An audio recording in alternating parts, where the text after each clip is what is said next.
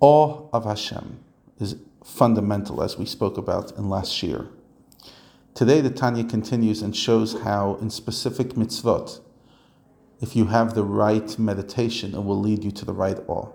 He says a person should meditate how Hashem's light is all over, and it's specifically expressed in an undiluted fashion in the Torah that you're reading, in its texts, in its messages, in this Tanya, or in the mitzvahs that you do. And he gives examples of tzitzis and tefillin.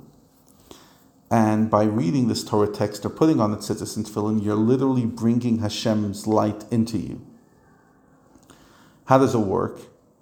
Is that the light is pulled upon your neshama, the piece of God that's within you, and now the piece of God that's within you is absorbed and loses its identity within God's light. So literally, it activates that part of you, your neshama when you do a mitzvah, when you study Torah, and you become lost in God's entity.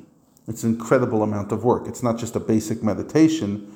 This is beyond meditation. I actually work on vacating my and emptying my perception of an independent self and I don't want to do anything other than what God wants.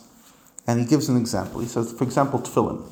We know that when a person puts on tefillin, both in their hand and in their head, there's four parshiot, four sections of the Torah that are in there. And he says, each of the four sections, as we see, there's a shin with three and there's a shin with four on the two sides of the tefillin the four sections symbolize four different energies that we're trying to connect with God. If you remember from chapter 3, the three intellectual elements of our mind is chachma, and das. Creativity, analysis, and then connection. So he says,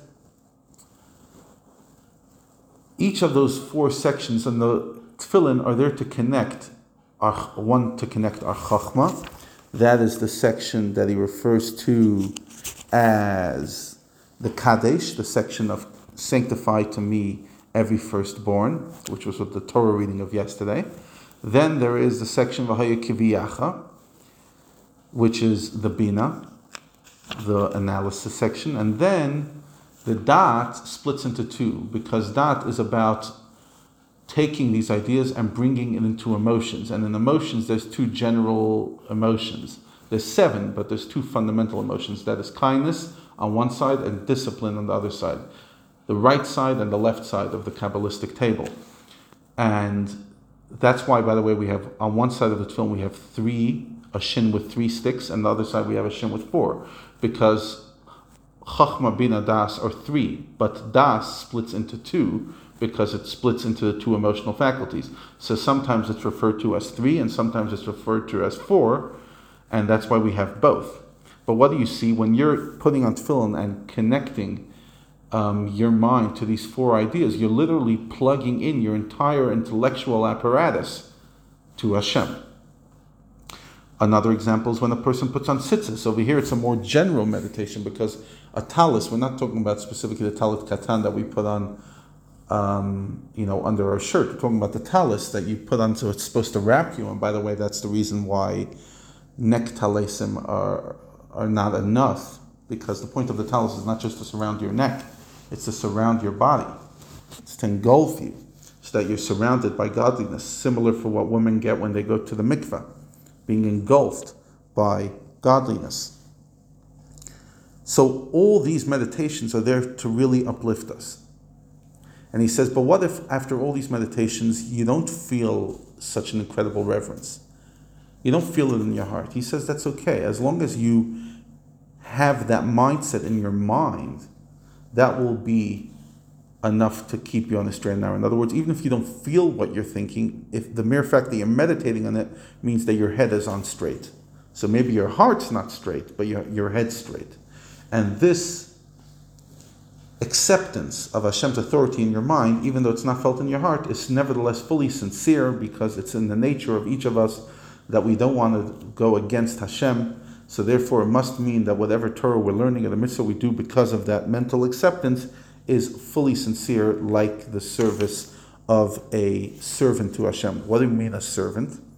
You see, he says if a person only does Torah and mitzvahs out of love, I love God, HaKadosh Baruch Hu, Avim we love you. It's all great. But it's all about you. You love God. And we're told, Hashem says, we say it in the Shema, you should serve God.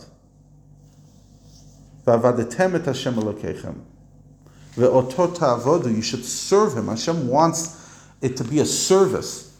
Now, yes, love is a nice bonus upon it and fundamental, but ultimately, as the Zohar says, a person has to commit to God like an ox that first has a yoke placed on it so that it becomes useful to the world.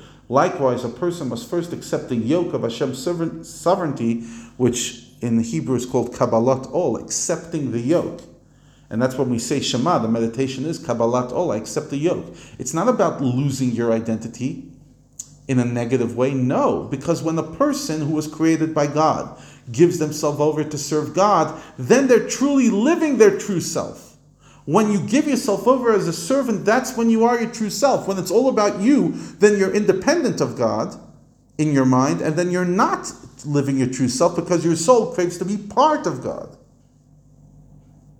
So, yes, there's room for love and there's room for the relationship that has like a son to a father, or a daughter to a mother, to a father. In other words, that relationship is, is, is valid, the loving relationship, but first has to be an act of service like a servant.